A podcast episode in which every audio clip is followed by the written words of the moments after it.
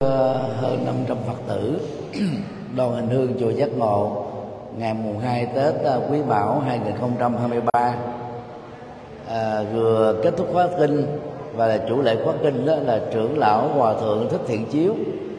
À, viện chủ sáng lập của chùa Kỳ Quan Ba này và là chủ trì à, chùa Kỳ Quan một chùa Kỳ Quan hai. Hãy dâng cao một trăm pháo ta thật lớn nữa để à, bài tỏ lòng tôn kính đối với hòa thượng trước khi à, thỉnh hòa thượng à, có pháp thoại ngắn cho quý vị đó, thì à, có ba phật tử ngồi hàng đầu, chọn ba câu tư tưởng. Câu thứ nhất á, hãy chịu khó thì không khó chịu lâu dài.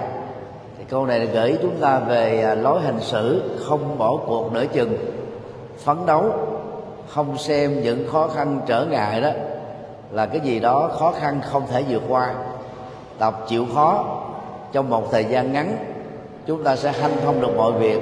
Nhờ đó, không có cảm giác khó chịu, ê chề, thất vọng về sau. Và đây chính là một trong những à, nguyên lý dẫn đến sự thành công mỹ mãn trong đời. Câu thứ hai, được mất là tương đối, đừng quan trọng quá thì câu này nó nhắc nhở chúng ta trong à, một hành trình của cuộc sống. Chúng ta như là đi ngang qua đó là hàng chục quả đồi, hàng trăm quả đồi. Lỡ mà có pháp ngã trên một quả đồi đầu đó cũng là chuyện thường. Công việc của chúng ta đó là gì? Đứng dậy đi tiếp. Và khi mà thành công, đừng có ngủ quên cho chiến thắng. Vì như thế chúng ta dễ bị là, ngã mạng, cống cao, tự hào, tự đại. Mà phải là tiếp tục đi như vậy là hết một hành trình nhỏ. Chúng ta bước đến một hành trình trung bình. Hết hành trình trung bình, chúng ta bước đến hành trình cao hơn. Cứ như thế, đi cho đến lúc nào không còn đường để đi nữa. Làm cho đến lúc nào không còn gì để nỗ lực nữa.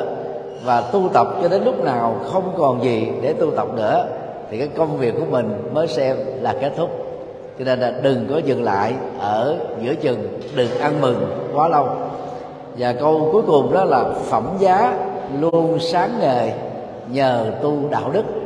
Thì câu này nó nhắc nhở chúng ta trong quá trình là sống đó, bên cạnh các giá trị vật chất, qua nỗ lực lập nghiệp chân chính quý vị đạt được, thì hãy nên nhớ giữ đạo đức, tâm không lo lắng, căng thẳng, sợ hãi, bất an.